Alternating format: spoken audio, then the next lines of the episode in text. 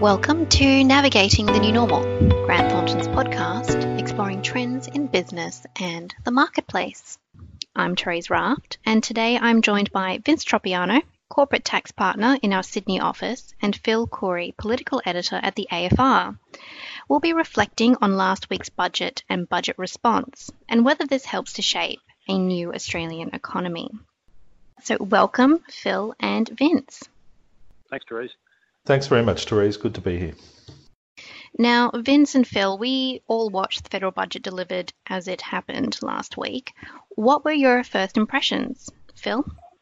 Uh, my first impressions were it was a budget that didn't really have a broad theme to it. It was more a list of measures designed to combat various political and economic challenges. So, I guess if it was trying to do one thing, it was trying to keep uh, drive the unemployment rate below 5%. So it was a continuation of uh, assistance measures, tax assistance measures uh, to keep business investing. There was a handout for the low and middle income earners, ostensibly badged as a stimulus measure, but probably more a political uh, political fix as much as that. And then there were things like the response to the Aged Care Royal Commission, which quite separately from anything else had to be done anyway because the Prime Minister had instigated the Royal Commission into that. So I guess you could argue about how it was paid for. He decided not to go for a tax in a deficit debt budget, rather just take it off the bottom line. But other than that, yeah, it was sort of rather unremarkable, I thought, as a budget. Look, probably similar to Phil, I thought there were a bunch of interesting bits in it. I'm not sure that there was anything that there was an overarching theme, but some of the things that uh, the focus on the digital economy, I think, is probably something that's welcome and some of the concessions and the extensions of concessions sort of dealing with COVID uh, hit sectors, acknowledging that COVID issues are still around, albeit it seemed to be quite a, um, quite a positive spin on it in terms of we're doing so well. But there, it was probably, I guess we were expecting something akin to an election budget or something close to it. So there might have been a few things similar to that in it. Yes, it was. Look, it was. You know, I think it was a dress rehearsal for an election budget. I mean, the, the, headline for that budget should have been "No one was harmed in the making of this budget." So it, it telegraphs the government's uh, political intent, and that is, you know, to, if they don't do another budget, if they do do another one, it'll be like this. If they don't do another one, this will be it. But either way, they're not going to hit anyone with a new tax or anything else uh, this side of the election. Now, it was quite clearly a budget that was spending money to make money, and that's not usually what we have come to expect from a Liberal government, is it? Well, you know, looking looking at it with my tax hat, there are a few things in there which I think, you know, which I, I certainly approved of. Some of the tax concessions around extending the, the write-off periods and the loss carryback measures, which were, were brought in as part of COVID support. And, for my mind, there's some of those things are things which probably should be there on an ongoing basis. Certainly, things like loss carryback uh, operates in a number of other jurisdictions, and and it works well there. So I think I think from that side of things, I was quite happy to see that there was money invested in those areas. Yeah, yeah, I don't think they, they weren't just spending money for the sake of it. It wasn't like you know it was just sort of free money being sprayed around. The, the money they did spend was targeted. So uh, you know on those measures Vince just mentioned, but the temporary expensing measure, loss carryback, stuff like that. So they are they are they are measures designed to stimulate economic activity. Um, it's not just sort of giving people money like a la the John Howard days, you know. So there is, I guess, some method to it that it's supposed to generate sufficient economic activity. The, the government's basic point is that before the pandemic, when they got the budget back to balance, the turning point came when they got the welfare level to the lowest it was in 30 years, and and the, and the difference in income tax receipts and the drop in welfare payments did more to fix the bottom line than anything else. So that's that's the sort of sweet spot they're aiming to get to again, and that's why they're going for a sub five percent unemployment rate. But at the end of the day, that will be helpful, but it won't be enough. And they'll, you know, somewhere on the other side of the election, they'll have to do more in terms of getting a debt and deficit than just you know, having a low unemployment rate and hoping it sort of magics its way back towards the black. Now, there was um, a couple of initiatives they announced in October last year, and one of them was the MMI. And interestingly, and, and, perhaps surprisingly for some people, there was nothing explicit about the MMI in this particular budget, despite the fact that all the funding rounds and the roadmaps were released well before last week. Are we still moving towards a modern manufacturing economy, or are we now moving towards a digital economy? Uh, well, both. Um, the, the, trouble is, when they announced the, the MMI and they also did other measures in the October budget, they got accused of ignoring women because these were male-dominated sectors. This is how stupid politics can be. So, if you notice in this budget, the sectors that they got all the money and attention was the care sector, aged care, mental health, disabilities. A because they needed it, but B because they're female-dominated. So it was almost the government saying, okay, we have to balance out what we did in October. But having said that, I mean, the stuff from October is still hanging around. But as Vince mentioned at the start, uh, I think one of the yeah the understated aspects of this budget were the moves on the digital economy, and also in extension of that, the tax treatment changes and stuff to lure the so-called best and brightest here. They're non-monetary measures; they don't require a lot of money. They're more regulatory and legislative changes, but they were, they were fairly strong signals of intent by the government, if you like, in terms of where our economy is going and where it needs to adapt. And probably picking up on that, I think the patent box, one of the examples of what could be used to support both modern manufacturing and a digital economy, and mm. that's been that's been tried and is used in a number of other jurisdictions, UK being one. Interestingly enough, it doesn't have a huge take up in the UK in terms of number of countries or number of companies that um, are taking advantage of the patent box. So we need to look at the detail in terms to make it more widely uh, acceptable. I mean, at this stage, it's limited to two particular sectors, uh, but certainly I think it is something that should be a benefit and something that we should look at establishing more widely. And I think that'll work with both supporting manufacturing and supporting, you know, growth in the digital economy, and hopefully, um, you know, kicking along the Australian economy and Australia's position in in the digital world.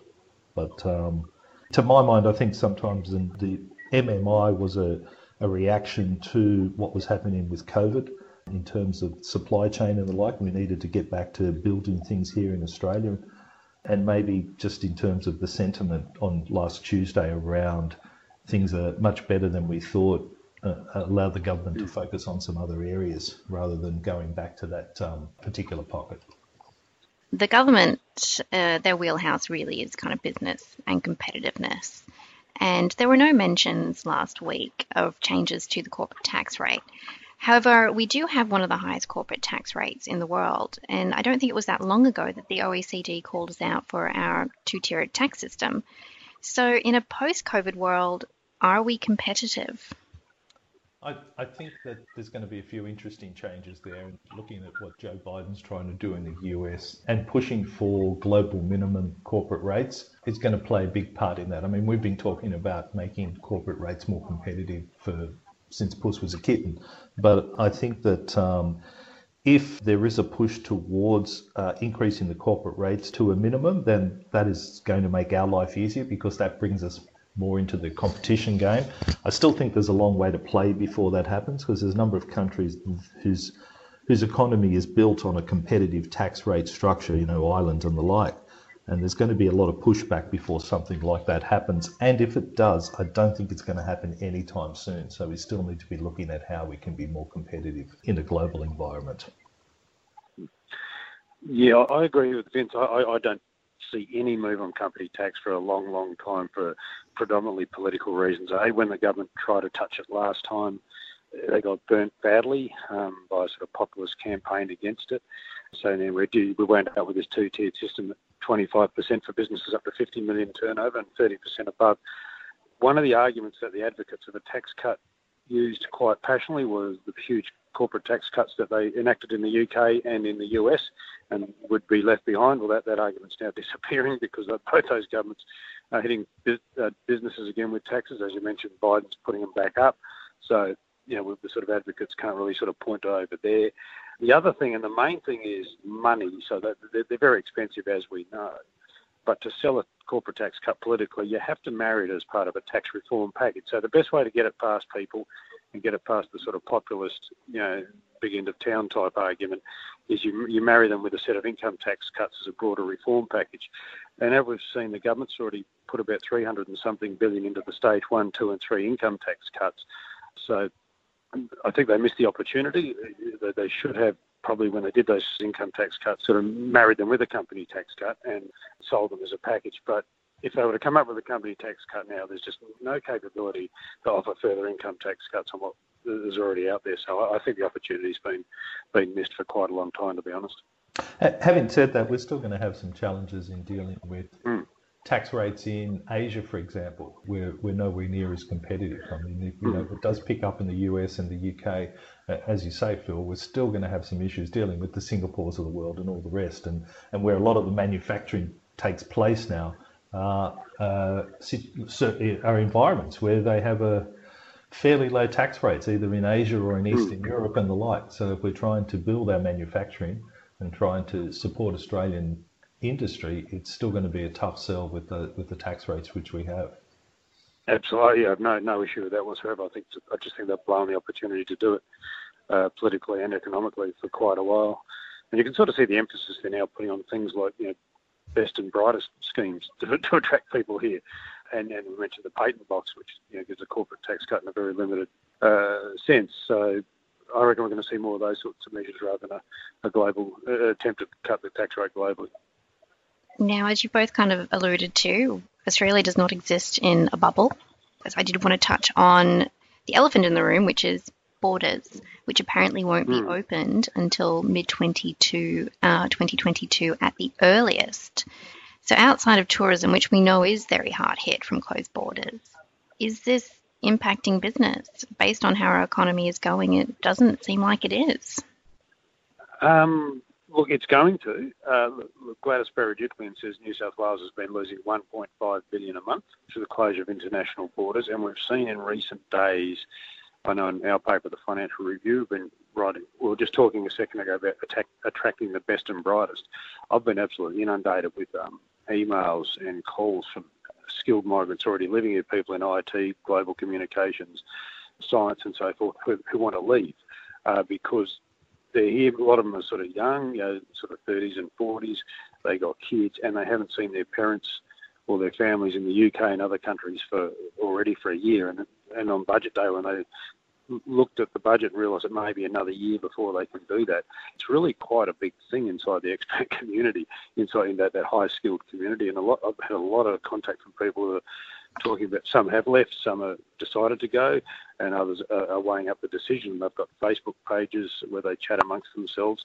So, I mean, that's it's not a huge thing, but it's significant you know, who's going to come here if, if you can't leave? You know, mobility is, is a big thing for global companies. And I, I spoke to the Premier in New South Wales a while back. And, you know, there's no argument they've done a very good job in New South Wales in terms of suppressing, you know, the coronavirus. They're doing lockdowns and so forth. And she said they've had a lot of interest from people abroad wanting to relocate New South Wales. But if the border stays shut, those opportunities are being missed. So I, I think, you know, domestically we can all sort of thrive thrive amongst ourselves, but there, there will be a reckoning if, if they can't get them open. I, I, I, was reading your, your stuff over the last couple of days, Phil, and I was reflecting on it. And I walk into the office and I can see examples of that because we're we're suffering a, shortage of skills work skilled workers across the industry, and I know that that's a big issue because we rely on people coming through from overseas to work in just our environment. So I imagine there's a lot out there that are quietly suffering as well. And I can see the scenario where people will you know, we will be suffering for the lack of getting talent in the country and losing the talent which we have for sure. Hmm. I mean, the Prime Minister, uh, not name dropping him, but we were speaking to him just the day before I'm talking to you, and he's very conscious of it, but, but he has to you know, obviously weigh it up against. He needs really the tick off from the medicos, but his he wants to get it going again, and he believes he's trying to push the med- the medicos that once you're vaccinated, you'll be able to travel domestically, and, and then the next step will be able to travel uh, internationally to green zone countries. Uh, so going to do it. He, he, says it's not a binary proposition. It's not like they'll just be shut one day and open the next. They want to get it going in increments with business travel. A couple of the states pretty ready to go on international students. They're talking to the universities about the unis paying for quarantine and things like that. So they're mindful of it but they've also got to be mindful of the sort of political and medical consequences if you get it wrong. So that's the sort of situation we're in. Now, we are heading into an election and it needs to be held, I think it's uh, no later than May next year. So there is enough time to squeeze in another budget potentially. What would you put your money on government announcing between now and when we head back to the polls? Uh, nothing nasty. nothing's going to scare people off. This government will go to the election with a, uh, uh, you know, we're, we're going to grow the economy to pay for things, right? So it'll be low taxes, things that generate income, things that generate jobs. So I suspect the next budget, if there is another one, it'll be pretty much a mirror image of the last one. they may they may may be able to point to a balance or a surplus in the medium term by the end of the decade, which would be a light at the end of the tunnel sort of thing. But I, I suspect it'll be pretty much steady as she goes. Labor has learned its lesson. Uh, they're not going to go into just promising to spend the world like they did last time. And we saw that with Albanese's budget reply speech. He, he announced a $10 billion future fund for housing, but it's an off-budget scheme. It's not off the bottom line as such. So I, I think we'll, we'll, sort of see economic caution from both. The spending will probably be reined in. There's a consciousness now that that has to be addressed at some stage, but you won't see measures to actually you know, combat it in any meaningful sense until after the election. I think that's right. You know, in my mind, it's always a election budget support for voters. So, no new taxes, some more concessions for business where they can be. I, I think probably, as you alluded to, it, the focus on the existing deficit probably won't be as as big a deal. It'll be we're still working through all our challenges, uh, but we will have a surplus in X number of years. But it'll be a fairly, it should be a fairly soft landing in terms of what might be announced in the budget. Well, Phil and Vince, thank you both so much for your time. That's Thanks, a pleasure. Thank you. Thanks, Phil. Thanks, Therese. Um, no worries. Thanks, guys. If you liked this podcast and would like to hear more, you can find and subscribe to Grant Thornton Australia on Apple Podcasts or Spotify.